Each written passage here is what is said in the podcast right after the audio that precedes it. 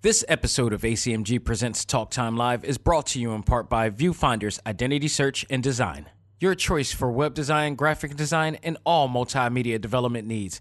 Visit VFISAD.com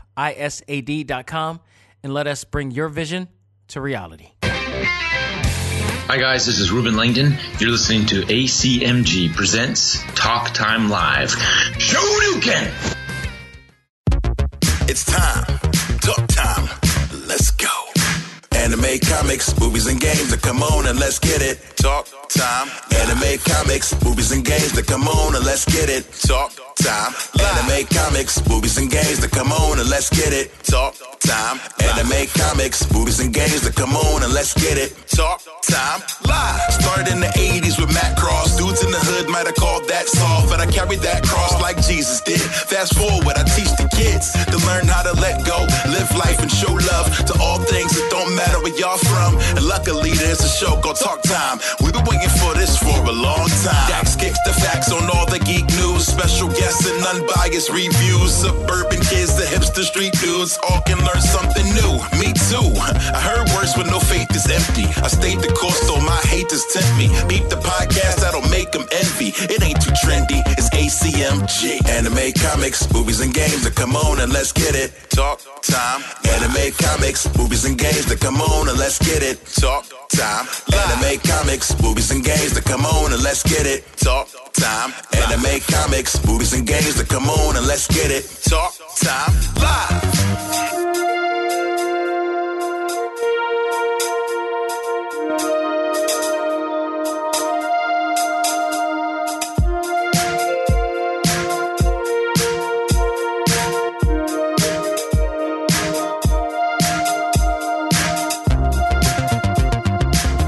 Gentlemen, welcome to the journal of my life that covers all things anime, comics, movies, and games. This is ACMG Presents Talk Time Live, the Prime Show. I am your host, Xavier Josiah. Hope everybody had a peaceful week. I know I did.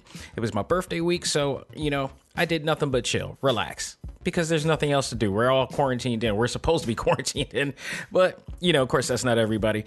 You know, things are different this year things are going to be different this year and it's going to be a slow burn to getting things back or better than what it used to be and that's okay. Because i don't I, i'm chill. You know you're talking about a guy who was in house arrest for at one point when he was a, a kid. So you know i mean for unfortunate reasons and uh, I, I should explain that. You know when i say i'm in uh, when i was on house arrest it wasn't for anything i did wrong. I was wrongfully accused and therefore they put me in house arrest and that was okay because that was like that's like grounding somebody.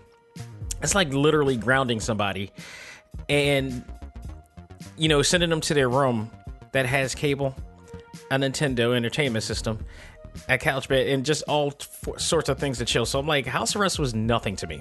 But I digress. I'm used to this. This is no big deal.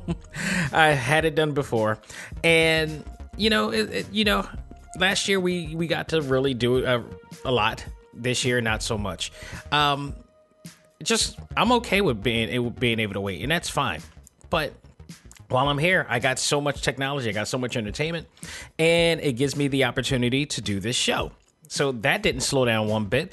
And what a show we have today because we are going to be talking about all sorts of things. Uh, but the top of the I, and I, you know it's funny i had to really go back and forth on what the talk topic was going to be because I got two major things I want to talk about.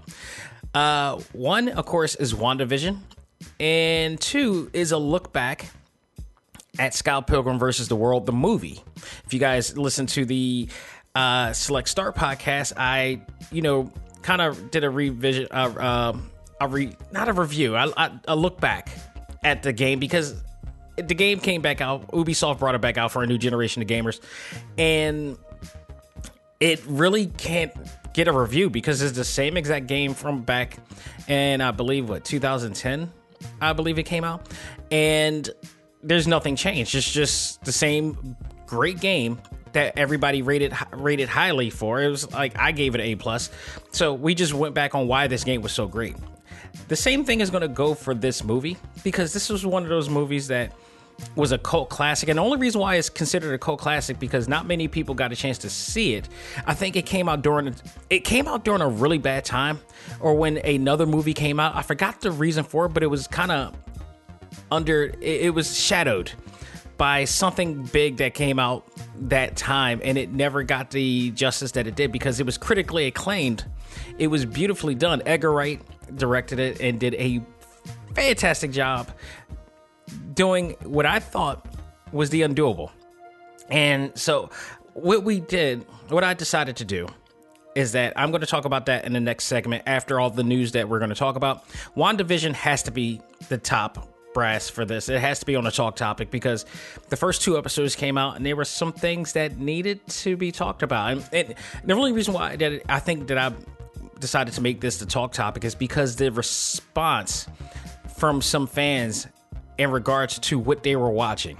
And I think I I want to talk about that and also explain because I I, I kind of think I understand why certain fans and maybe just a vocal minority of fans, of course, you know, th- thought of it the way it was, and we it's a whole demographic and generational thing of course. So I decided to make WandaVision the top priority here. Is will be the talk topic, and we'll talk about Scott Pilgrim in the next segment.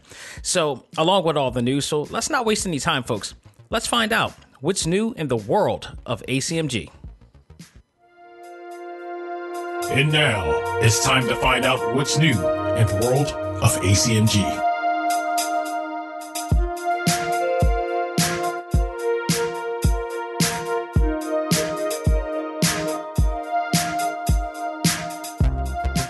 Right, ladies and gentlemen, the first order of news that we're going to talk about is the first look at the Mortal Kombat movie. We got pictures exclusively from Entertainment Weekly that uh, came out this week. And I, I, gotta say, if you want to get any first looks of anything, it's usually from two major formats. That's Entertainment Weekly and Empire Magazine. And I used to like subscribe to both of those because of that. And it, for I would say Empire Magazine is even more fun to um, subscribe to because if you get the digital version for your like your iPad or tablet, they have like really big, elaborate, animated covers that they always do, and it's always something cool that they put together in it.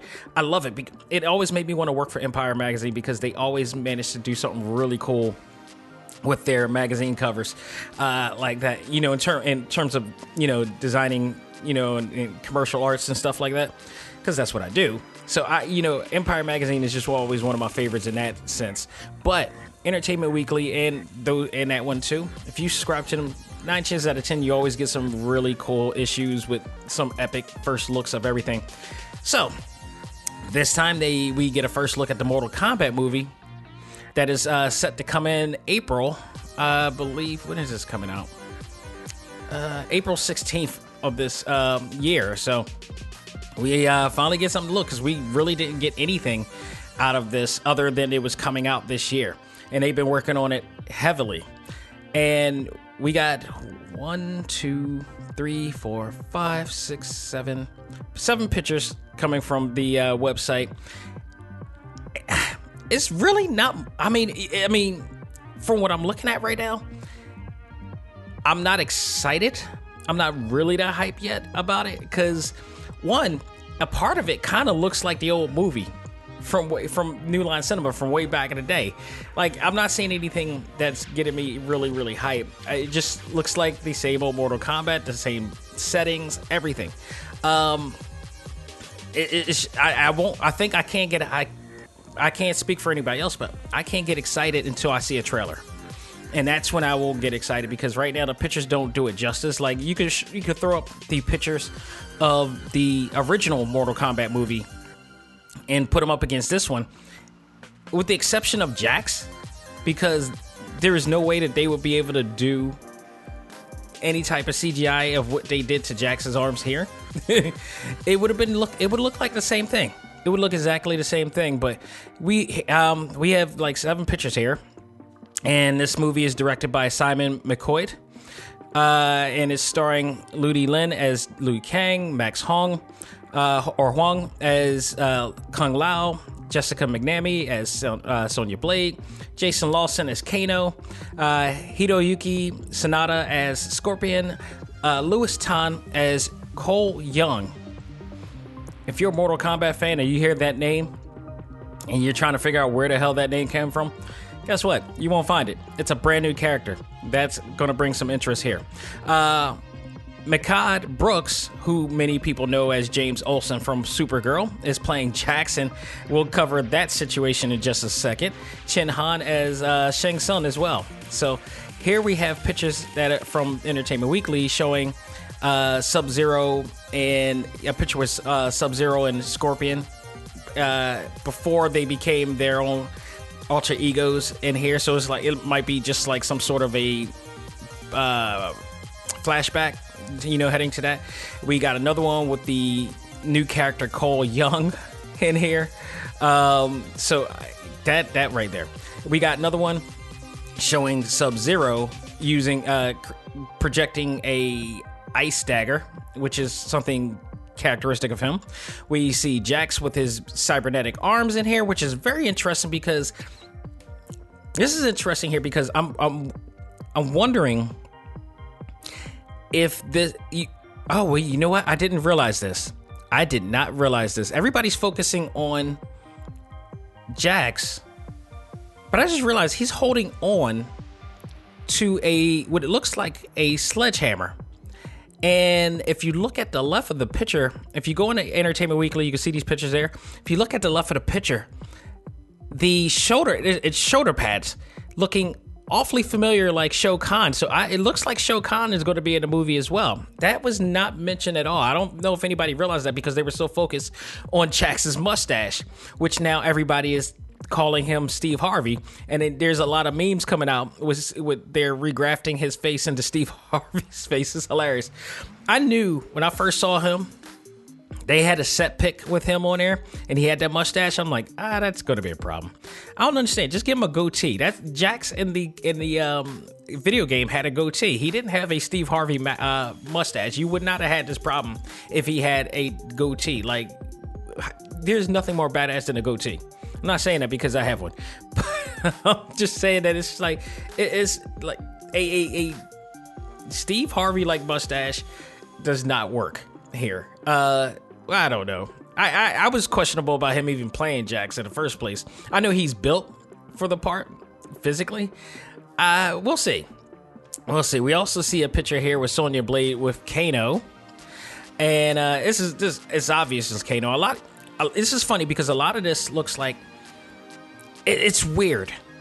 You you can't figure out the timeline of what they're basing this on, because you got Kano without the cybernetic eye, and his eye is just scratched up or whatever. So I don't know what they're doing, but or maybe he does have a cybernetic eye because this picture of him, he does have a red eye. So it could be that he does, but it's not coming out as, um, or probably later on it'll come out with the plate with the uh, with the cybernetic plate that's inside him too. So I think some, it might just lead into that.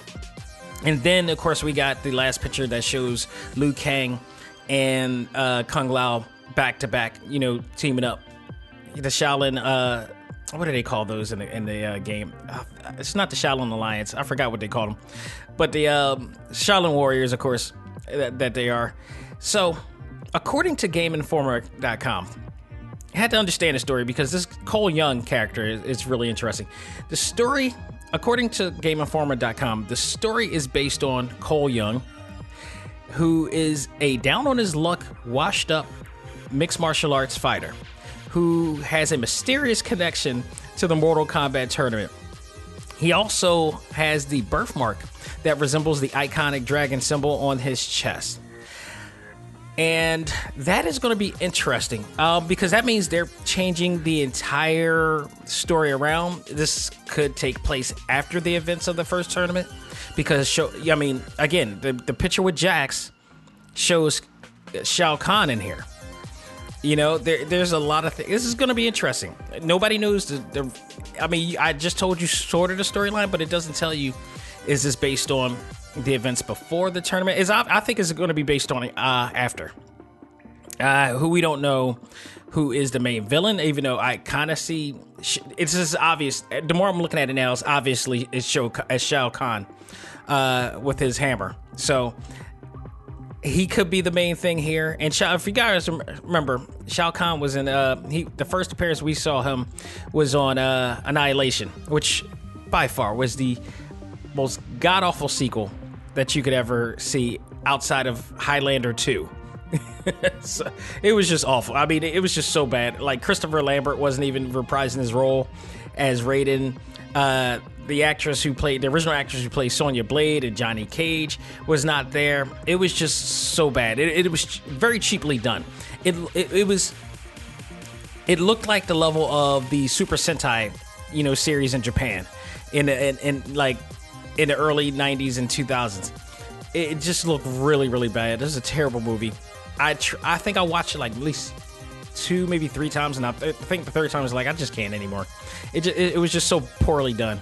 Um, it was just, and I think I don't believe the director uh, um, who directs the uh, the original Mortal Kombat movie and the was it the Resident Evil movies wasn't a part of this as well. So, which I think that was the biggest downfall because he that was the one movie he really really nailed in there. So, um, it was awesome.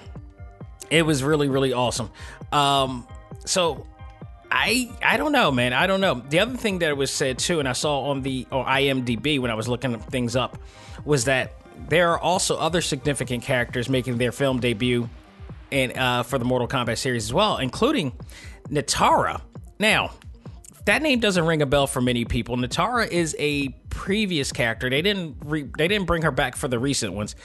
I believe it, it was said that she is in a she makes a quick appearance in Mortal Kombat 11. I failed to really pay attention to that, but she first appeared on uh, Mortal Kombat Deadly Alliance, and she was in a few other uh, mo- uh, other games after that as well. So uh, she is. I don't. I can't remember too much about the character. I do know that she should have wings, like uh, like bat wings or like devil demon wings or something like that. She should have a tail or stuff like that.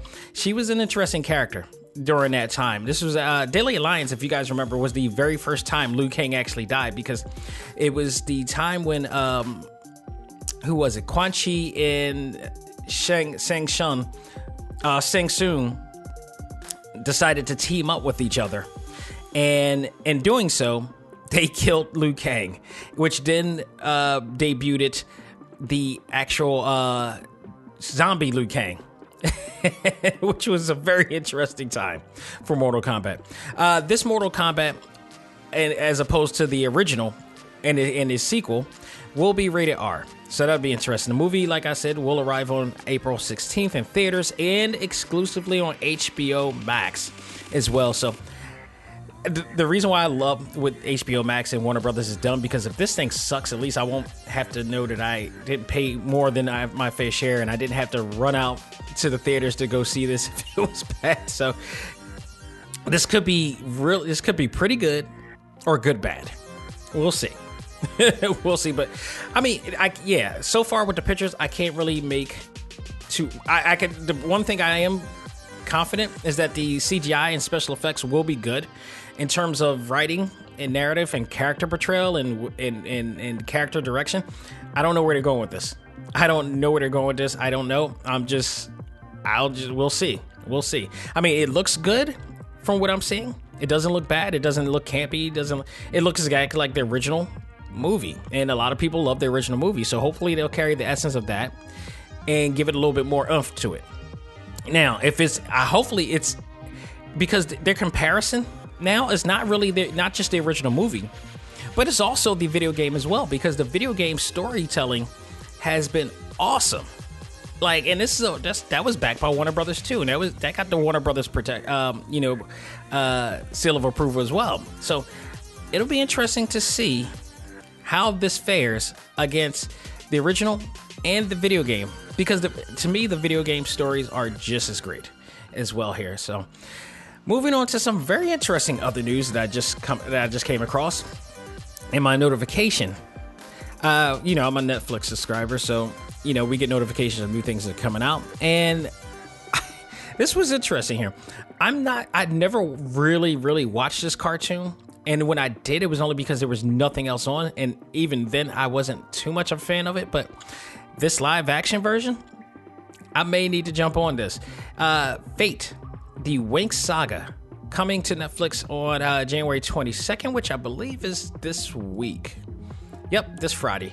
And uh, basically, if that even remotely sound familiar to you, the ter- the word Winx, be- it's because it is based on the popular cartoon series known as the Winx Club, where it's a what it involves a particular character going to a school of of uh, fairies, and they all learn how to you know use their powers or whatever like that. So.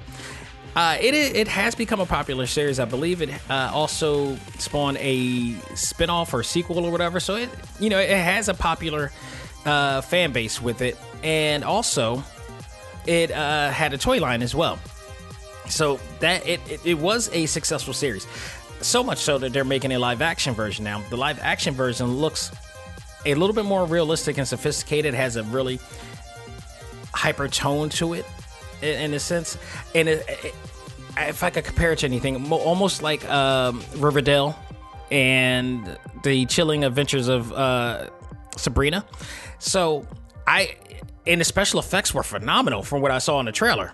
And this was enough, and I, I, it was enough to bring more interest to me. So I may be checking this out, and it comes out January 22nd. If you're a fan of it, definitely go out of your way to check it out. I didn't, I wasn't a, too much of a fan of the cartoon version, but man, they they put a lot in to this trailer, and this is exactly what I was talking about with Mortal Kombat. It's like I can't be convinced by pictures. Any HD picture looks great. I need to see a trailer, and hopefully we will get to see a trailer soon of that, and hopefully it will look just as great as uh, Fate: The Winx Saga uh, looks as well. So we'll we will see. This news that I have right here is ginormous because it's the news that a lot of Marvel fans have been waiting for. This week we got the confirmation from Kevin Feige himself. Deadpool 3 is finally confirmed to be in the Marvel Cinematic Universe and it will remain in its rated R fashion.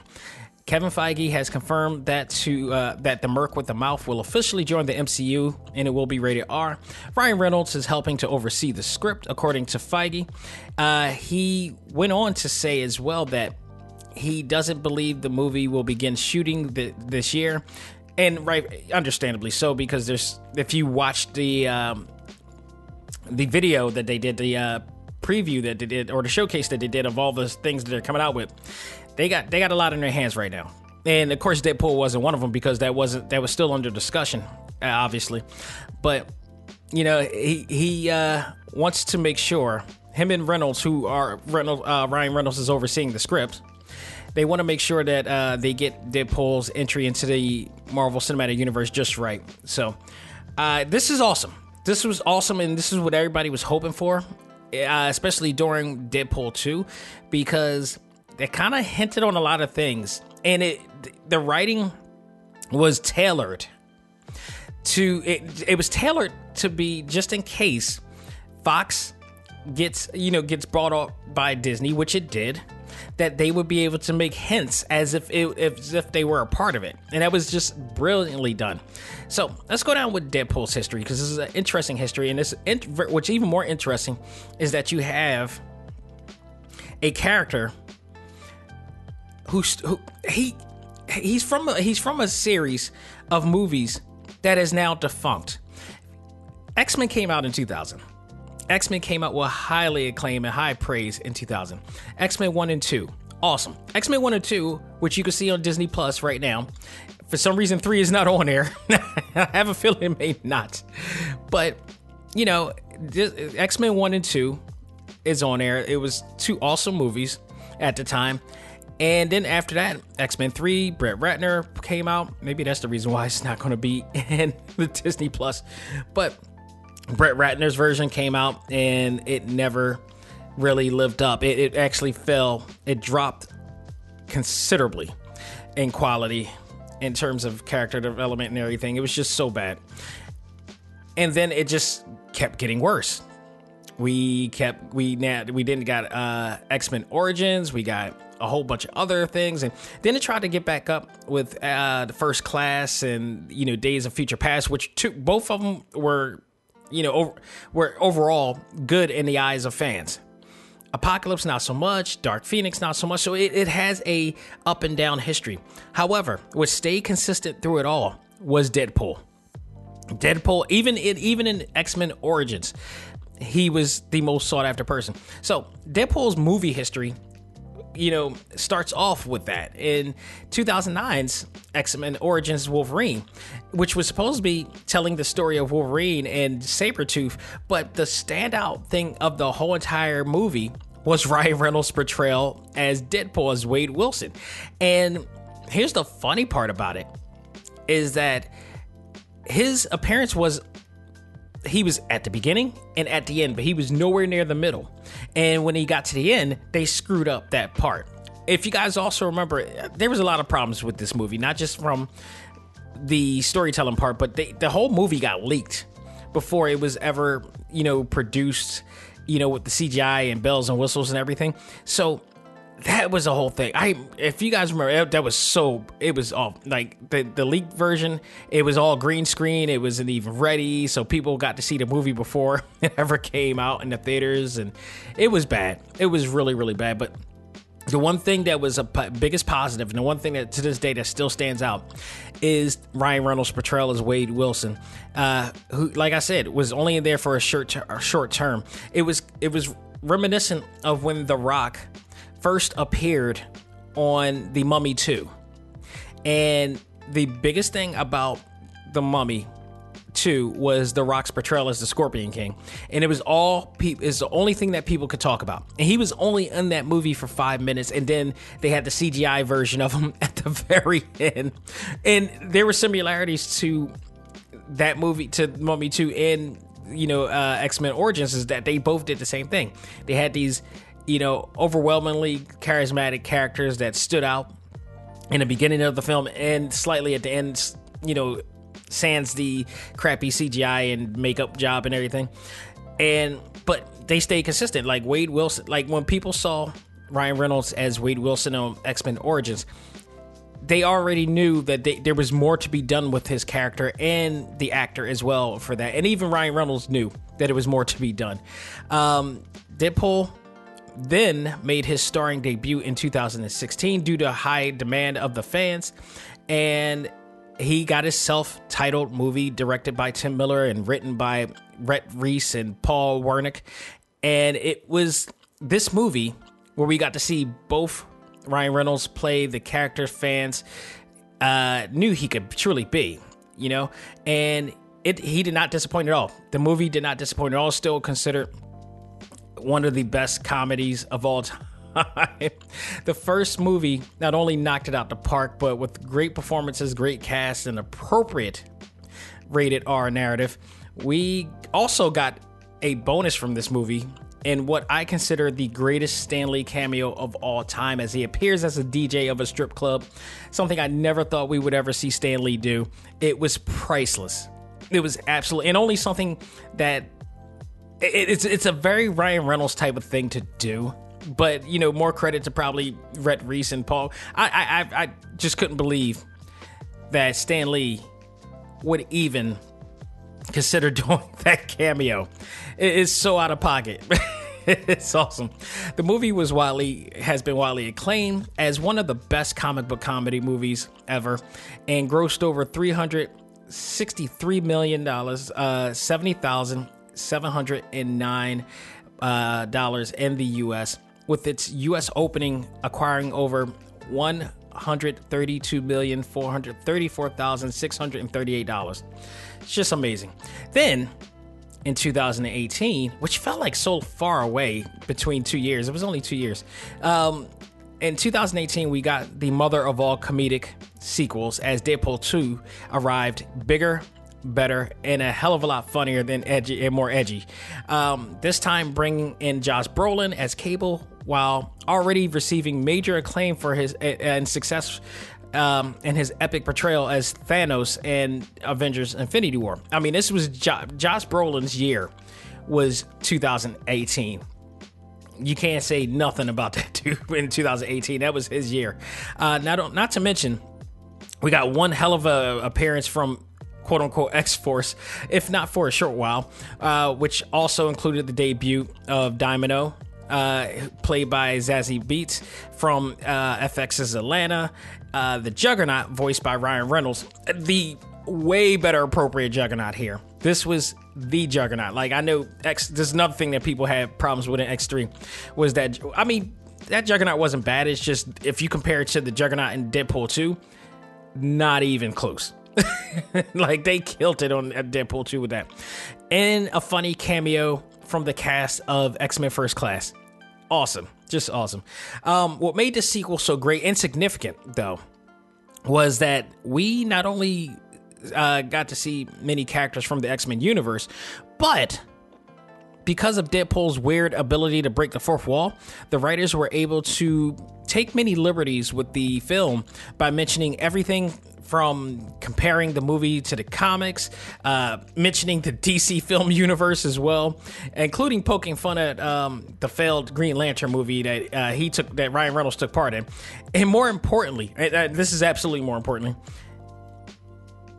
characters in the MCU, including I have been mentioned many times in this movie, including acknowledging that Cable is Thanos in its own ch- uh, tongue-in-cheek way, and it's because of that we now say that it's easy. It's easy to say that Deadpool two, arguably, but I say easily say that Deadpool two is officially an MCU movie, not only because Fox is uh, was purchased by you know uh, Disney and acquired by Marvel Studios, but the mentioning and the third wall breaking was brilliantly tailored to make it as if he is a part of the group, even back into in, in you know too. I think they had I think they had an inkling of knowledge that you know there may be some type of uh, uh, acquisition going on, and they went with that, and it was awesome. I think they did an absolutely great job, and I, I'm looking forward to seeing what they do with three. Three is going to be so fantastic. Uh, it's just great. So here we go. We're getting our movies back. We're getting our movies back, and I can't be more happier. So, last thing I want to talk about is, of course, Scott Pilgrim versus the World, which again, Ubisoft lovingly released this on my birthday on January the 14th this year. And I couldn't be happier. Now, originally, I was going to review and look back at the movie during it, during the date of its release date uh, or the week of its release date because we're celebrating. Um, what is it? Two? When did that movie come out? Let me look into Scott Pilgrim versus the World real quick. Uh, as to when that came out, Scott. There we go. 2010. So a little over two, uh, 10 years ago. It's, it's celebrating its 10 year anniversary. The movie still holds up. First of all, I want to point that out here. And but why people were so excited that the game came out because of how great the game is, but also how great the movie is and how great the graphic novel is. Edgar Wright got it right, and I I I I, can't speak for the other movies that Edgar Wright was made. I know um, he did Shaun of the Dead. I know he did Baby Driver, World's End. Um, he did a lot a lot of those movies which were awesome. But I think Scott Pilgrim versus the World really, really stood out more than any of those for a lot of great reasons. Because he was able to accomplish something that a lot of people have trouble, a lot of people in Hollywood have trouble doing when it comes to, you know, doing what was it like doing iterations of of comic book um to film movies and the translations are usually off. They usually tend to not go by the source or they used partial source and didn't do their own thing. In the 90s, it was horrible because they just barely did any of the source comics for you to even recognize who it was. I'm talking about The Punisher, I'm talking about uh what is it, the original Fantastic Four. There was a lot of bad movies in the 90s, and a lot of it had to do with the directors not respecting the comics, the source of where they came from. And they weren't fans. They were Hollywood, they were Hollywood, you know, uppity dudes that were saying like, okay, I can do whatever the hell I want. Nobody's going to care because it's based on a comic book, but I can make it come to life in their own way. That never worked. It never worked. But if you go to the source, if you try to go as close to the source as possible, and maybe yeah, take a little bit of liberties with it, but remain the source of the uh, of the of what the book was based on, it'll work. some people were so afraid to do exactly what the events of the book. Not Edgar Wright, because him, Michael Bacall, wrote a, a wonderful screenplay, a wonderful movie that word from word. It's almost like the, the script was just read the book. Just read the book. We're gonna go by the book. We're gonna go by all of it. It's it's it's just it's fantastic what they did. Edgar Wright also directed it and gave us a visual version of what we what we read in that graphic novel, and it was it's just it was it became legendary in its own sense. Like there were only like I said before, I I mentioned this on the Select Start uh, episode just re- this week. There are only two movies that were successful in making a panel by panel uh, retelling in live action. It was Scott Pilgrim and it was The Watchmen. Panel by panel, word from word. And you just you're shocked because you don't see this happen as much. You, you do not see that happen much. And man, I, I just enjoyed it. The cast. I mean, let's talk about the cast here. The cast includes what now could be said an all-star legendary cast here because at the time they were kind of up and coming and they were just starting to get their feet on the ground some of them and now it's like you look back and it's like oh my god look who was in this movie. Just incredible. Michael cera of course speaks for himself. Michael cera is just he's just ridiculously good. He was perfect for Scott pilgrim here. You had um, wallace wells played by uh, kieran culkin you know which by the way if anybody wants to know, he is the brother of Macaulay Culkin, and you can kind of see that as well. So uh, he made his, and he did he did great as uh, Wallace Wells in here. Anna Kendrick as uh, Stacy Pilgrim, she was hilarious and you know she's Anna Kendrick. That's all you need to know now. Like it's it's awesome. Um, you had Allison Pill play Kim, Aubrey Plaza, Julie Powers, she was hilarious in here, but it's Aubrey Plaza because she just she's awesome whatever she does. and you, not only that, you see all these people in this movie look to, not only just look different, but kind of play different to other characters that you see. I mean, they're actors, but it's just amazing how acting to me is supposed to dis, uh, suspend your disbelief. And I know who these people are. But they do watching this movie make me feel like that they're playing more of the characters more than themselves. Like if you watch Will Smith play in anything, it's like okay, it's just Will Smith playing something. You know, you see Will Smith in everything that he does. Not this.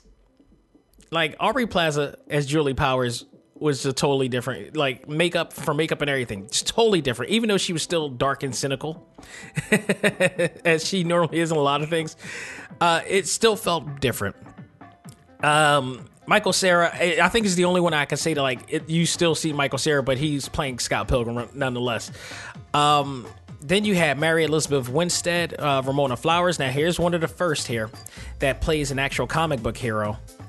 And we is and it's in this movie. If you guys remember, she also played Huntress in the Harley Quinn movie, uh, the sequel as well that came out. So, oh, not really a sequel; it's her own standalone movie as well. So, uh, so you got that's the first superhero that I'm mentioning.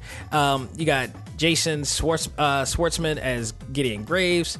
I mean, it just gets so better. Ellen Wong as Knives Chow. I believe she also played in later on.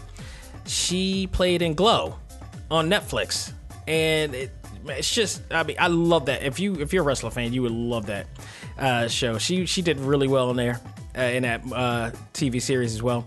So, but then you got you got the big leaguers here. You got Ryan. Um, I was about to say Ryan Reynolds. That's not the case. You have appearances by um, none other than Chris Evans, who plays one of the evil exes. Lucas Lee. Lucas Lee apparently is based on Jason Lee, actor Jason Lee, who played in all the Kevin Smith movies. I didn't notice at the time, but he was also a former skateboarder, a famous skateboarder as well, that turned into an actor. So I didn't, I didn't uh, even know that that was a thing. Um, you also had who, and by the way, Chris Evans, of course, is Captain America, you know, famously. So, it, you know, so you had that. But then you also had Brie, uh, uh, Brie Larson as well, who played Envy Adams. And we all know, bro, this is the, fir- take note, this is the first time I ever watched Brie Larson. It's the first, my first interaction with Brie Larson in any movie was here. And I thought she was phenomenal in this movie. And then to find out that she's playing Captain Marvel, and her, I, it was like I, I totally believe it. She, I'm so drawn into her character and her portrayal and everything. Just so great. Um, just, just, and then also, can I forget to add? So we got Captain Marvel, we got Captain America, but we also have Superman as well because then we got Brandon Routh, who is Envy Adams' new boyfriend, also Ramona's ex, and he's playing Todd Ingram, the vegan. the, the the vegan with powers. It's just um just so incredible. This movie, this movie should not have worked. And uh, before I even go there, I also got to mention uh, one other guy who is a friend of the show, who has been on this show four times, and a really good dude. And his name is Reuben Langdon, who plays the who plays Lucas Lee stunt team leader. He's the first you you can't miss him. He's the first stunt double that you see for Lucas Lee, and he was the also the stunt man in here as well. It, it was just totally awesome. We actually got a chance to talk about that uh, in our first interview ever. When I first interviewed Reuben Langdon, who also plays Ken Masters on uh, Street Fighter Five and Four, and also Dante from Devil May Cry. When I first interviewed him, we talked about his appearance on there, and we're gonna play a clip right now of that interview. And um, in doing so, we're gonna talk about his experience on the uh, on the set of uh, Scott Pilgrim because it was just great. I love what he did on there, and it was just awesome just to see. It, it was kind of a little because the game because the the movie is also a tribute to video games. It was for a lot of people a, a big wink wink moment.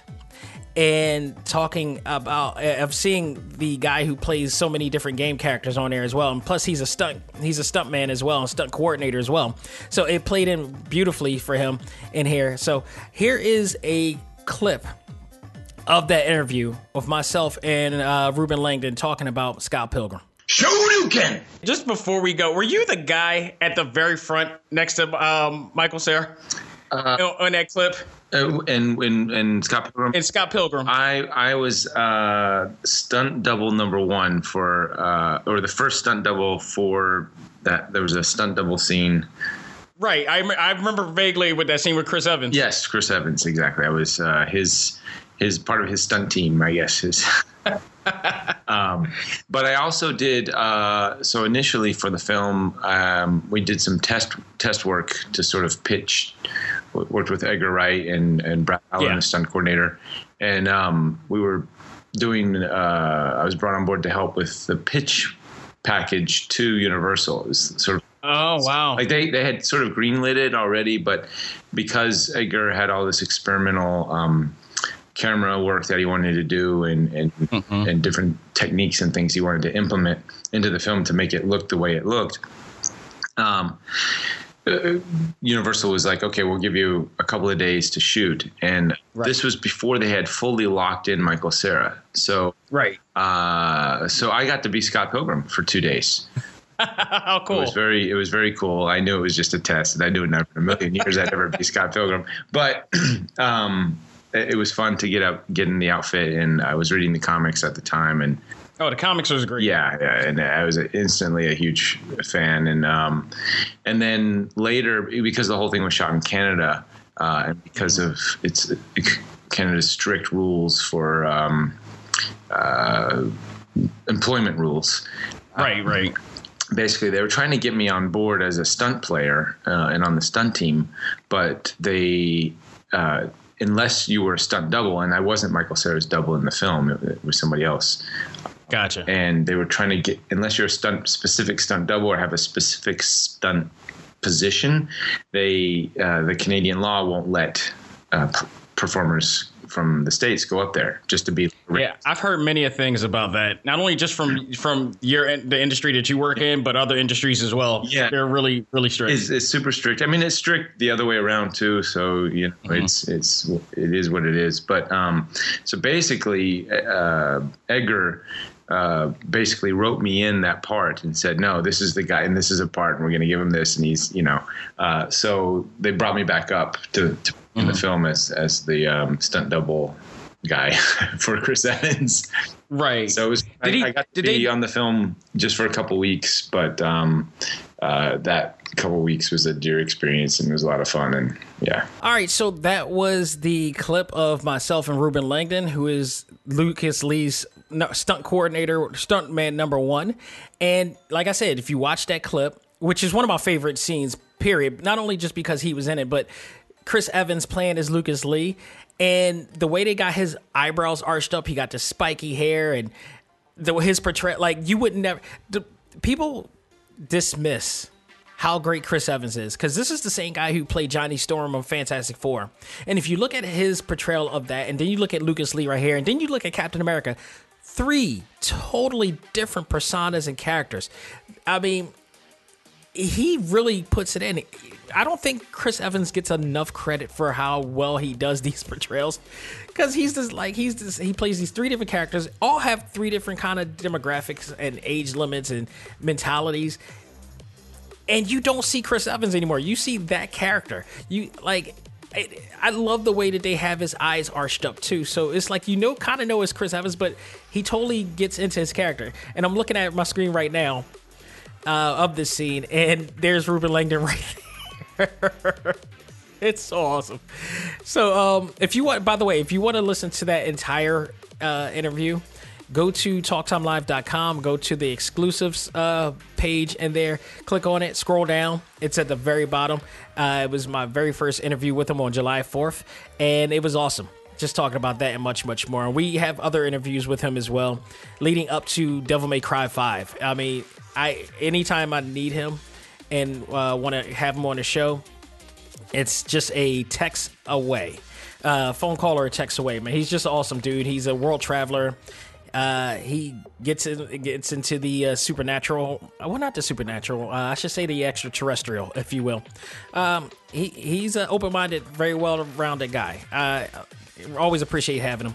But this movie, in all honesty, if you've read the novel, if you read the uh, graphic novel or comic book, whatever you want to call it, you read the, the story. The story is awesome, and in comic book form, this sh- should work. I forgot Bill Hader was in here too. Just a whole uh, star stud. I, I haven't even remotely named all the people that was in this movie, but you look at this movie. I mean, and you look at the graphic novel. It should. It works for a graphic novel standpoint. It works from a comic book standpoint. Trying to put this into film is not easy, and then making it work the way it did, it should not have worked. Under, I, I truly believe under anybody else other than Edgar Wright, this movie would not have worked. He somehow made it work, and the special effects that they added with it too. And this is why people were so excited when they found out that Edgar Wright was going to be working on Ant Man because we would have this type of this spectac this spectacle in the Ant Man movie, and unfortunately, we didn't to an extent. It was very subtle. Edgar Wright still had, he does get credited for some of the things that he put into the movie, but not as a director or anything. I think it would have been a very interestingly new. Now, granted, Ant Man turned out to be really great with its uh with its current directors and everything, but one would still have to wonder what they would have done if he would have took the helm of this, because this movie is a masterpiece. I watched it again the same day I was uh, I played the video game. It still holds up. It's still to my heart. It's still a great thing. And then on top of this, you get the soundtrack. You get the soundtrack, which also plays. So you got the you got a really great video game, a tremendous movie, and on top of that, you have a fantastic fantastic soundtrack here. The soundtrack, which I mean, it's probably among one of the best movie soundtracks ever.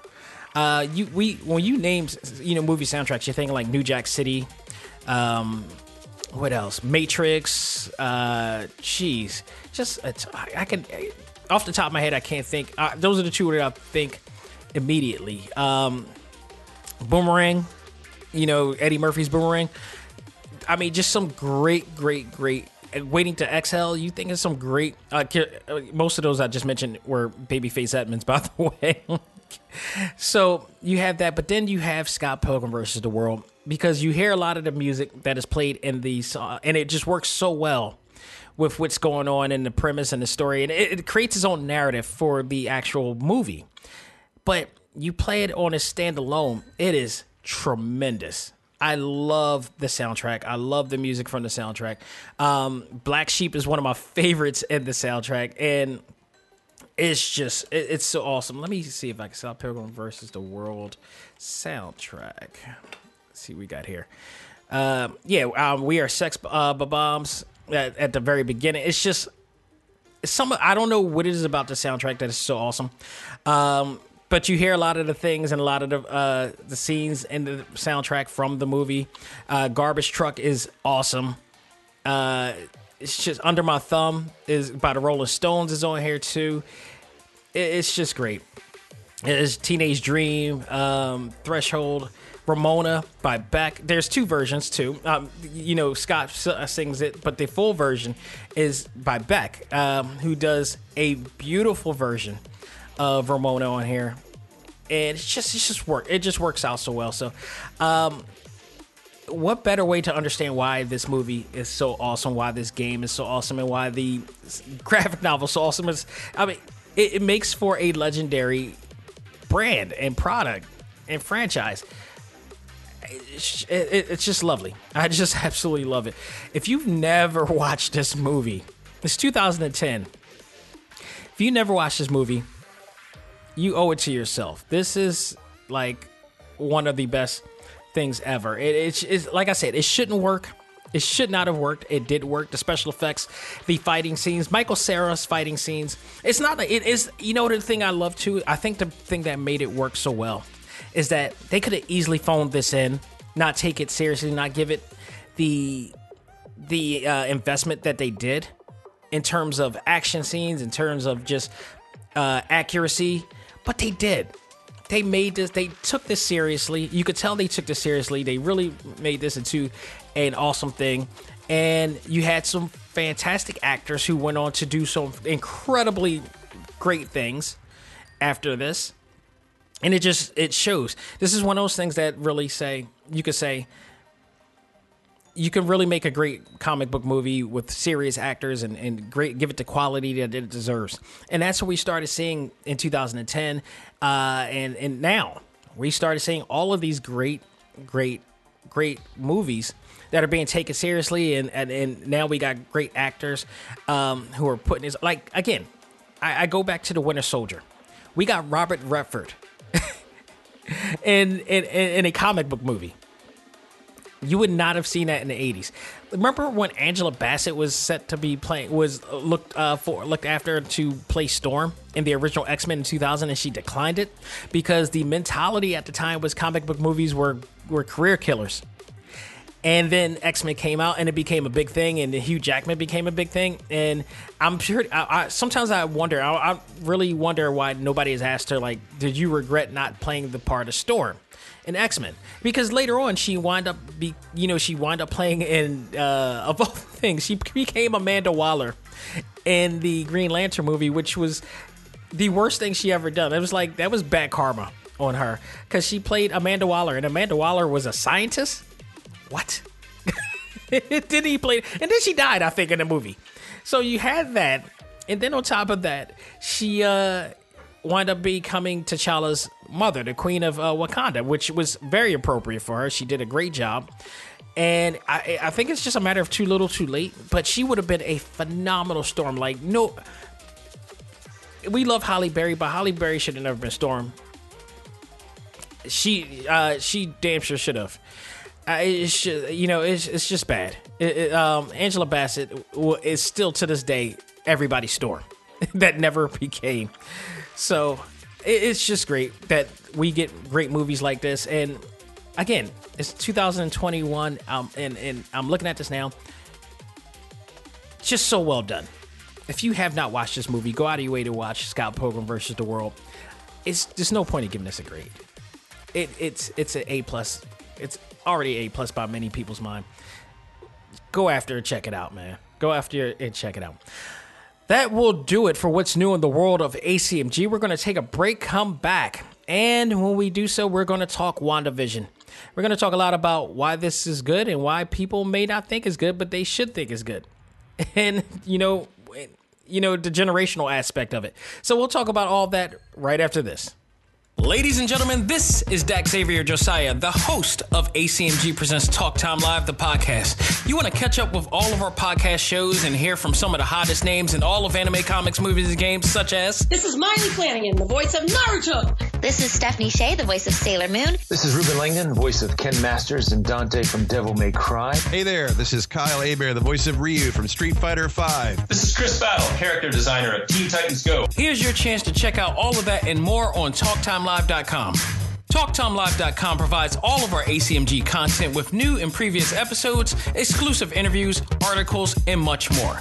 Visit TalkTimeLive.com and let us help you learn to let go, live life, and love all things ACMG. Talk Time Live. Hey there, this is Kyle Hebert, the voice of Gohan from Dragon Ball Super, and you are listening to ACMG Presents Talk Time Live. Excuse me, Gohan, this is more of a narrator type thing. Uh, okay. Just do it more like a next time on Talk Time Live. Uh, next time on Talk Time Live. Don't quit your day job, Gohan.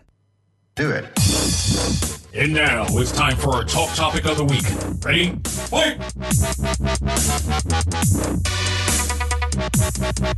Fight!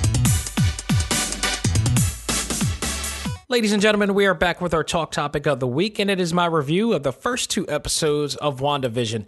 Uh, Disney Plus, in accordance with Marvel Studios, are bringing in our first set of shows that will be introducing Phase 4 of the Marvel Cinematic Universe movies that will be coming soon.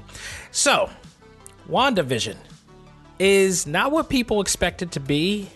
Well, people who are impatient you have two different types of fans that are watching this. You got the fans who understand what is going on, and that, that's usually the older fans at that, who understand that there's a slow burn to something bigger coming. And then you have the impatient fans who, you know, just want to see the action. You know, it's it's impact over intelligence. And there's a there lies the situation. I don't want to call it a problem as much as it is a situation. Marvel is quality. Marvel likes to do things out of pocket and out of the ordinary, but by the end of it, has you wowed. And there, I think a lot of fans are used to these epic type of situations coming in, uh, but also there's a lot of sophisticated aspect to it. There's an essence to this that makes it so great. So, what Marvel is doing this time is that they are doing something a little bit different. Here we have Wanda Maximoff and we have Vision, who is for some reason in a 60s style sitcom. And for those who have never watched anything like Dick Van Dyke, uh, or Bewitch, or Father Knows Best, or all you know, Leave the Beaver, all that stuff, you know, and truth be told, the demographic who are who is watching these may not have been born during those times. I, honestly, I wasn't born during the times of um, of these shows, but I grew up watching the reruns of this show. So I'm okay with it because this is what I watch, so I understand. Um, I watched the Honeymooners. I watched, you know, all of this, Amos and Andy, all that stuff back in the day. Um, all of these black and white shows that have the four three aspect ratio uh, filming and such. It, it's it's a throwback. It's a throwback for a reason. It's and to whoever thinks that this is going to be the entire series is highly mistaken. They don't understand the situation, but. I just tell people you have to be patient because this is all leading into something huge. And I think if you're a, a true Marvel fan, you are patient. I think if you're a true Marvel fan, you know that stuff like this actually happens in the comics. This is nothing extravagantly new. It's just now in live action form. This reminded me of the comic book The Visions, which does a kind of sick comic type of you know theme to those books. He's now with a family of humanoid robots just like him, or synthetic uh, uh, robots just like him, a daughter, a son, Viv, who just happens to be part of the champions as well. You know, they are all part of that. So this is nothing out of the ordinary what they've done, but what this is doing is that this is leading into something much bigger. And the biggest thing that you notice from this is at the end of these uh, both shows, which you see a certain insignia, a logo. That logo is from a huge organization known as Sword. Sword is like the it, like the outer space intergalactic version of Shield. And we see that this is being brought into the premise here. Uh, of course, Shield is pretty much defunct in the Marvel Cinematic Universe, and now Sword is now possibly going to be entering in, but we don't know to what extent. We don't know anything yet. We just see the symbols there. If you watch rather the animated uh, cartoons, or you've seen the, or you read them in the comics, then you know what Sword is about. You know that something way bigger is about to happen here, and I want to also point out if you go on Disney Plus right now, that they also focus, they highlight in their marquee WandaVision, Civil War, Age of Ultron, Infinity War, and Endgame because that was the two things that Vision and uh, Wanda, aka Scarlet Witch, was on. So there may be hints and clues leading up to here. And if you also know that during the commercials of the WandaVision series, there are also hints as well. One showing a commercial for Stark, the other one showing a commercial for Strucker, aka from Hydra. You saw the Hydra symbol in that watch. By the way, I want that watch. That's a whole other thing. But what I do love about the first two episodes is that they capture, I mean, absolutely capture the essence of the 60s sitcom to a T. Like it's just so awesome. Uh, Elizabeth Olsen and Paul Bettany does an incredible job in their portrayals in their Dick Van Dyke and uh, Mary Tyler Moore portrayals. It's just so awesome. They pay homage to Dick Van Dyke. They pay homage to Bewitch, obviously there, and they do it in exactly the way that happens. Now, if you're young, if you're like 20, 18, and you're seeing this.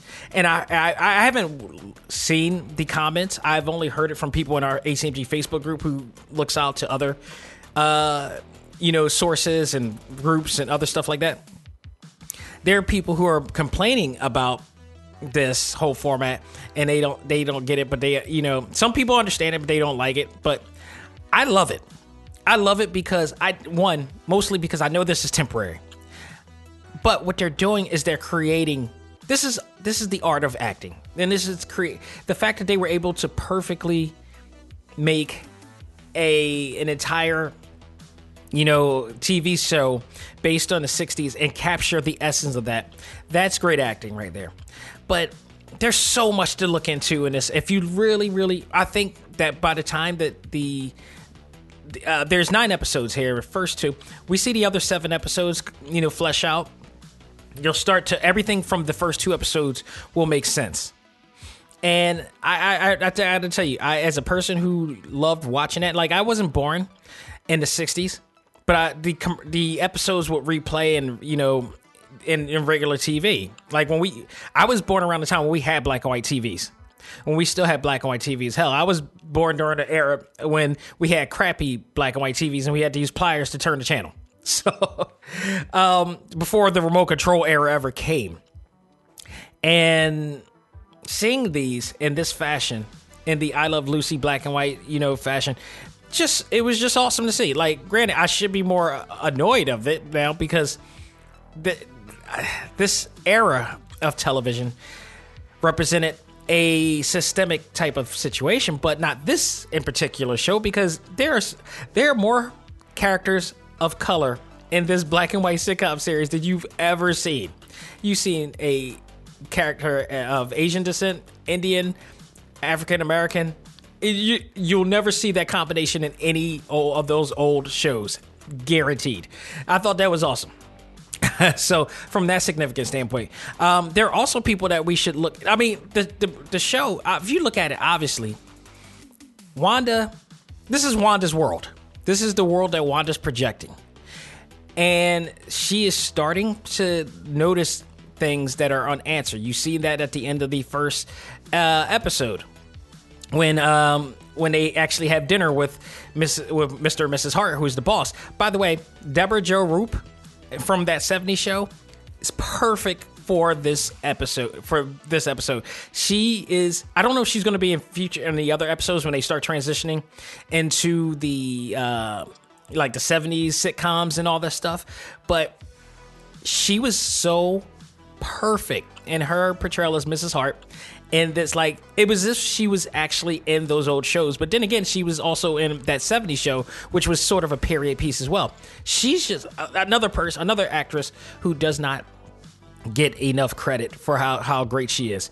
Um, we also seen some things that hinted off on a lot of things. We got to see uh, monica uh, rambeau in here but she didn't say her name was monica rambeau.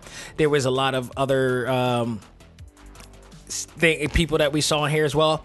Kathy, uh, Kathryn Hahn as Agnes, and honestly, I think the way that they portrayed it, and I watched just twice. I'm actually watching it on my screen right now, and the Stark Industries uh, toaster commercial comes on.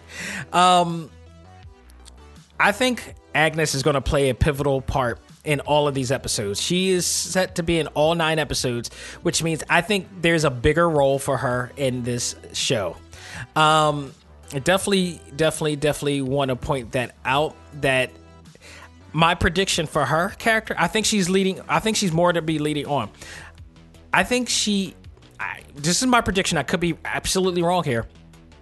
I think she's going to turn out to be Abigail Brand, who is the leader of uh, Sword. I think she is in there to monitor uh, who, what Wanda is doing and which is what is happening in this uh, episode and all these episodes coming up because you're going to see her in different episodes. If you go into IMDb or you watch uh, some of the trailers, you'll see that she's going to be in the 70s and the 80s versions as well. So I think she's going to be there to monitor her and oversee which she's thinking and remembering throughout this whole thing. And there are shards of memory that is coming back. There are things that are happening to her that she's happening. The sad part of this whole thing is that I don't think Vision is real at all, which is going to be extremely sad because I think she's projecting this for her own comfort. And but things are starting to, you know, as we saw in episode 2, it's starting to come it's starting to come into fruition that things are happening. By episode 2 when they actually show um what did they start showing? They started showing her uh, seeing things in color, even though she's in black and white. You saw the helicopter that had the sword logo in there. You saw, you know, one of the actresses. Um, what is it, Dottie? Yeah, it was Dottie who uh, who bled, and and you saw the red blood. Things are starting to come into fruition. Then at the end of uh, episode two, you saw that there was a guy in a beehive outfit in a beekeeper's outfit with hives around him, and he saw. And Wanda kind of knew who that was and decided to change the scenery around. And also, just out of the blue, after the magic act uh, scene that they had on episode two, she just out of the blue became pregnant. You know, as if her name was Mary. so they um they're now transitioning over to the 70s or the colorful 60s because there was a time when things went into color um, and you know it was i think it's awesome because not only are we are we seeing this fictitious world that it's that i believe is in wanda's head come in we're seeing a uh, like them paying homage to tv throughout the generations. So this is going to be interesting because uh, we're going to see more appearances from people. Monica Rambeau is also going to be in eight of the nine episodes. We're going to see Kat Dennings come in, reprising a role as Darcy Lewis. Um, we got, you know, people. Uh, who else? Uh, uh, listen, Randall Park is coming back as Jimmy Woo. Um, yeah, it's just going to be very interesting. This is going to be very interesting. I, all I got to tell fans is that I don't want to say appreciate the art of what was the 70s sitcom, but also know that this is a temporary thing. Like, yes, sometimes you just gotta wait. You gotta you gotta allow yourself. You gotta condition yourself to wait and be patient. Because I thought there were some really great things about these first two episodes. As a person who used to watch these shows, I thought it was very accurate to what they were doing. I, like I said, I love this part when uh, Vision is singing uh, "Yakety Yak, Don't Talk Back." And you got uh, Debra Jo Rupp as Mrs. Hart dancing in, in distraction while uh, Wanda's like trying to put together the food, but constantly is messing everything up. This is total Bewitched classic stuff. This is total I Love Lucy classic stuff. Like you may not understand it, but you have you know if you really watch those shows from back in the day, you gotta appreciate the art, the artistry of this. Because I thought they were spot on with how they did this and how they portrayed it, but also leaving in these subtle hints, these little things that makes you want to think like, what's going on here? Like I said, Agnes Agnes, to me, I think is the person that we need to watch. Uh, I don't know if if Mrs. Hart is going to be in because they did show her in the second episode as well. But uh, the one thing that started coming in too, I want to point out too, is episode one where Mr. Hart was choking on a so- on a link sausage, and Mrs. Hart was like saying kept telling her husband to stop it, and she wouldn't. She did it in a way, in a really creepy, eerie way, where she kept saying stop it and laughing, but wasn't afraid or scared. And that was kind of a red flag right there. It was this was like get out type of eerie. Like if you ever watch Get Out, it's that like environment where everything just comes off so weird. And something else is going on. And this is what I felt from this. It's exactly what I felt with this. Um, but then there was a little moment and when while he was choking, Wanda told Vision to help him and he did. He did exactly what he did, and then all of a sudden everything just rebooted itself. What it appears. So yeah, there are definitely things going on. There are things that can't be answered because whenever that happens, that's when the glitch happens in the system. And then at the end of the show, you see that there's somebody monitoring them and watching them as if this was the Truman Show.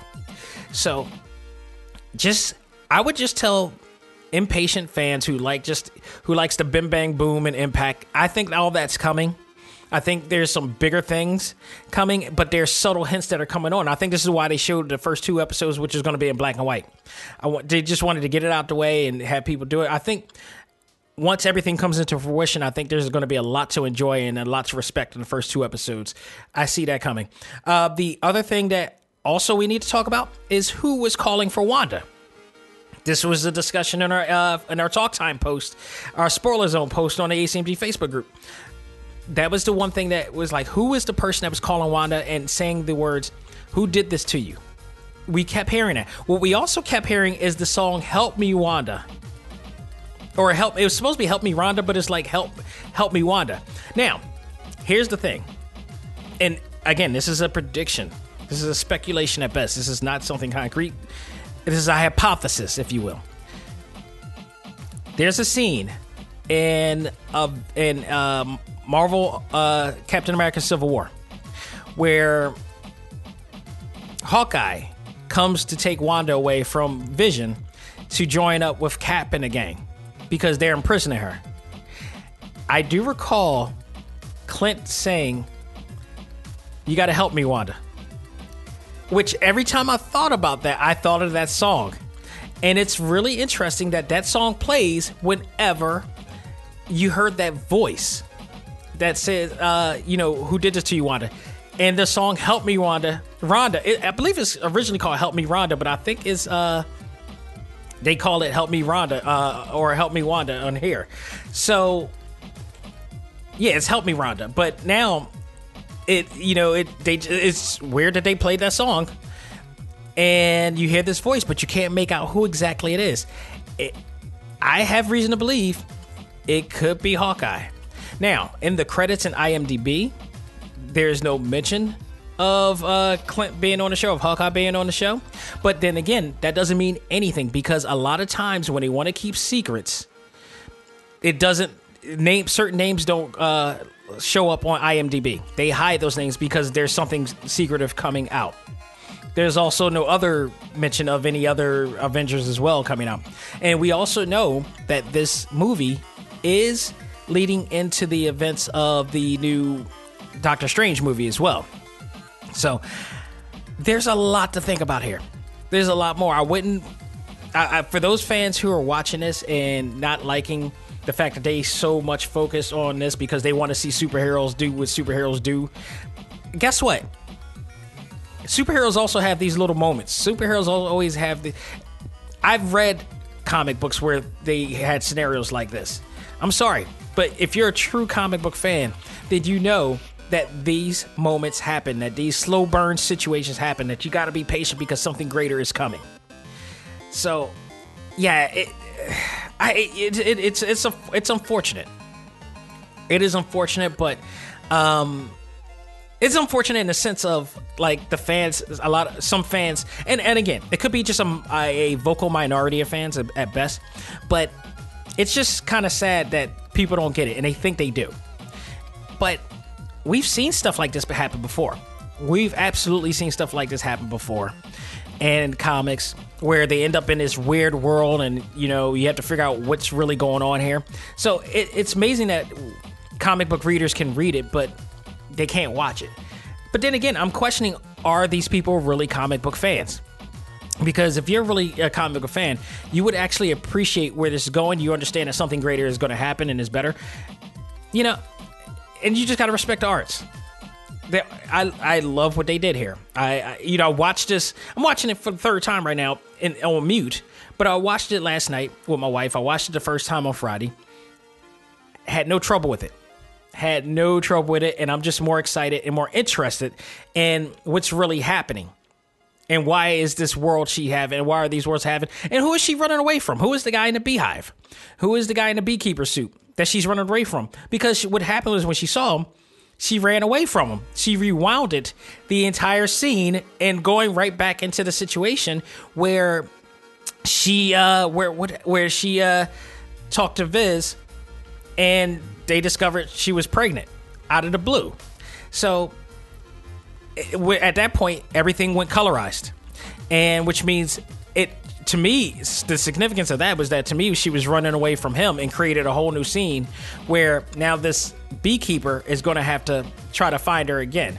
And I think all through these next few uh, episodes, we're going to see that this person comes, you know, closer and closer. Uh, it could be a ta- it could be a sword agent, and we, you know, on IMDb, this is uh, a Shane uh, Barengu, I believe his name is, who is credited to be uh, a tactical sword agent. He's playing in four different episodes, so that's something to look out for. We got uh, a lot of people are going to be uh, back here too. Um, so yeah, Debra Jo Rupp is only in for two episodes. She was in the first two episodes. Um, wait, Grey Griffin is in this? No way. Are you kidding me? I'm looking at the I'm looking at the actual uh, credits right now. This is Grey Griffin here, but it doesn't show what exactly her part is in this. This is awesome. Um, for those who don't know, I had a chance to meet Grey Griffin uh, a while back. Uh, like I think in 2018, I was uh, at Keystone Comic Con here in, Pennsylvania, in uh, Philadelphia.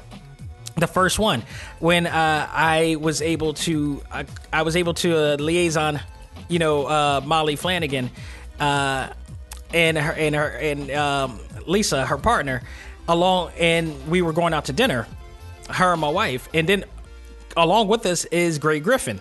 Grey Griffin, who has played a ton of roles, and uh, including Catwoman and, and, Batman Arkham City. Uh, she played Arcee in Transformers: Revenge of the Fallen. She played um, uh, she played a lot of different characters, man. Um, Captain Marvel at one point. Wow, she's in this. This is awesome. She also plays Wonder Woman in DC superheroes, uh, superhero girls, Wonder Woman uh, in Teen Titans Go, in a, uh, and I mean an insane assortment of characters. Um, wow, that's interesting. She is in this series, but they don't have her as what? So that I that's going to be interesting here. Um, so yeah, I mean, there's a lot going on. There's a lot going on. I would just tell people to be patient. There's a lot to look into. You'll get your you'll get your bing bang boom. Trust me. This is the same. This happens all the time. This happened when Agents of Shield first came out. First season was very slow paced and sl- uh, you know until like the Winter Soldier came out. These things, some things just take time to build. you got to allow yourself to have the patience and excitement to build. If you do that, uh, you'll be you'll, you'll be rewarded. You can't have everything that you want when you want it. That's just it. But I guarantee, I I, I want to say I guarantee you. I, I don't want to say that at all because uh, there wasn't humans. But I think this is going to lead into something very interesting and something way bigger than any of us imagine, especially the fact that Sword is finally in the Marvel Cinematic Universe. I cannot stress that enough. This is a big deal. This is going to take the Marvel Cinematic Universe to charters that they we've never got to see before. And now we're fully getting into the the real world of Marvel. The Marvel comic universe is really coming in uh, now. Sword is here. and that's the thing. What is Sword going to be? Is this going to be because I mean, remember this is the Marvel Cinematic Universe, so what is in the comics in the six one six may not be exactly what you see in the MCU. But regardless, I have faith. They put a lot of money into this. They put a lot of emphasis into this, and I'm looking very forward to doing this. I love what they're doing so far. Granted, it's not what we expect yet from what we see, but there's things going on here. There's things going on. This is not really what WandaVision is about. This is obviously a situation that involves her projecting these type of situations maybe going through some traumatic eh, situations since the events of losing vision in infinity wars. You know Uh, if you remember after end of endgame she was talking to uh who was she talking to? Um she was talking i think she was talking to uh clint at the end when they were doing the memorial for tony how much she misses vision in accordance to how much they were missing um they were missing uh black widow so yeah i i i would i would i would be uh I'll be surprised if this is not based upon the fact that you know she's missed Vision so much that she wants to see him, and this is how she portrayed their situation. There's a lot. It's this. These episodes are all about significance, and from an artist standpoint, when you look at you know any works of art, it's all about the significance and what did it involve. And the significance here is that she may be projecting all of these images to run away from the reality that she's in, and also she may be ca- held captive by sword in some type of experimentation type of situation. So there's a lot to be leading in, but damn it, that Agnes, I'm gonna keep my damn eye on Agnes since she's gonna be in here for the remainder of the uh, entire series here as well. So it's gonna be interesting to see. I I love it so far. I'm looking forward to it. So that's my view on that. We already got a lot of views on the ACMG Facebook group via the WandaVision Talk Time post, and for the most part, all of our now, granted, I will say this: the majority of our of our uh, members of, of this Facebook group are in the they're a higher demographic. They're like most of them are going to be like 35 to 45 years old. So nine chances out of ten, people in this age demographic have watched these type of shows before and understand it. Plus, we're a little bit more patient than this newer generation too. So we have a lot more to understand and a lot more to enjoy with this, and understand that there's a bigger picture after this. So there's a maturity level, dare I say, in this whole entire thing. And that doesn't mean everybody of this age demographic is going to get it, because let's be real, not everybody has the mindset and the comprehensiveness to understand what's going to happen. Some people have a more simplistic mindset and they like to see big lights, they like to see big explosions, and that's what entertains them. Not exactly the worst thing in the world, but also there's a lot there's a lot more dimension to these things and you just you got to go you got to love what you love. So, it's not it's not that this is bad at all. It's just it's not just giving certain people what they want in this aspect, but it doesn't mean that it's bad. Doesn't mean that it doesn't make sense. Just means that some people maybe have a Paleolithic mindset, may want to hear just boom, boom, bang. Whereas other people have a more sophisticated mindset and understand the situation and is more involved into want to, you know, see the situation through the way that they're doing it. So that's just that's my play on it. But I right now, me personally, I'm enjoying it so far. I love what they did. I I, I extremely appreciate uh, what they did with this, and it it they were spot on. If you look at it from an accuracy standpoint, they were spot on. They did a great job. Paul Bettany knocked it out the park. Uh, Brio, um, they, I mean, all of them just knocked it out the park here. Um, I really, really enjoyed this to a T. Uh, Elizabeth Olsen, the best Olsen of them all, by the way, just nailed it. Who would have thought? First of all, I didn't at, before even I even knew who she was. I didn't know that there was a third Olsen, and she, God, she is she is doing it, man. I can't speak for the twins, but it is doing it, folks that will do it for this edition of Talk Time Live. I hope you had a chance to enjoy it. I hope you had a chance to check out WandaVision and Scott Pilgrim versus the World. And if you haven't, go out of your way to check it out. It's on Netflix. Um, you can't miss it. Uh, like I said before on Select Start, read the graphic novel first, watch the movie, or not. No, actually, you know what? Watch the movie first. Read the graphic novel. Realize how really accurate it is. Then play the game and then play it, watch this, and listen to the soundtrack. All of them, great combination of everything, unlike any other franchise you've ever seen before. So go out of your way to check all that out. So, folks, that will do it. Uh, you can check this and every show out on TalkTimeLive.com. You can check out our exclusive interviews, which, by the way, as I mentioned before, the cast of Naruto uh, Q&A virtual uh, panel that I hosted is up on there. The video version is up now, so you can watch that. You could go to uh, uh you go go to talktimelive.com. You should be able to see it. It's right next to the recent episode of Select Start. Or if ever, you can always go to the um, exclusive page and you'll see it there as well. When you click on the uh, cast Naruto uh, image, so you'll be able to find it there as well. And also, we'll see who's who's coming on the show next. You never know. 2021 is going to be very interesting to say the least.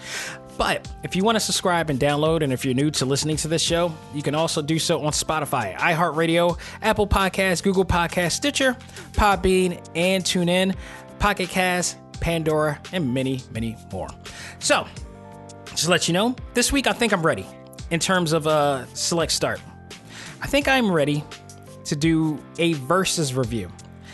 I have been playing Yakuza Like a Dragon, and I've been also playing uh, Judgment, which is the spinoff to the Yakuza series. And I want to compare and contrast the two and see whether which one is good, which one are good, which one is even better than the other, whatever.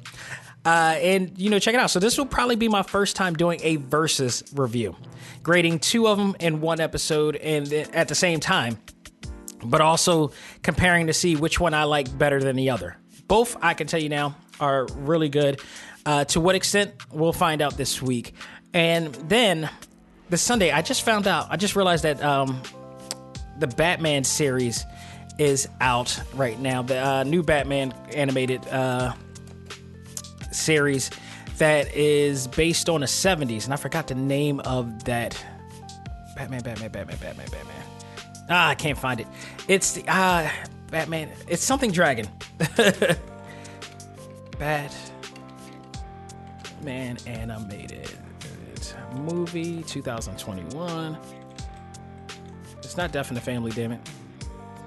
Ah, Soul of the Dragon. That's what it is. So yeah, um, Batman Soul of the Dragon is out. Um, it will be out. I believe it's uh, the initial release is 26.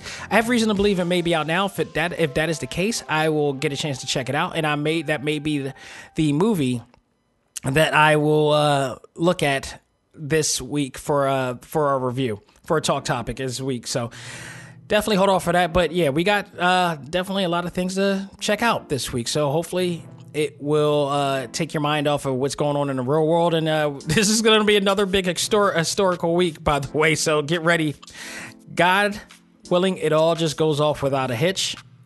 Uh, DC right now is entirely populated by uh, National Guards. They reside in every single form of residence there. So good luck to anybody who's going to try to infiltrate that. again, again, we'll never know. We'll see what happens there. So Ah, everybody have a great week and um, great and peaceful week, I should say. And again, thank you everybody who wished me well on my birthday. And uh, let's do it. Let's keep it going and keep it growing. So that'll do it for me. On behalf of myself, this is Dak Xavier Josiah saying, learn to let go, live life, and love all things anime, comics, movies, and games. This is ACMG Presents Talk Time Live. I am out of here. Take care and have a great week.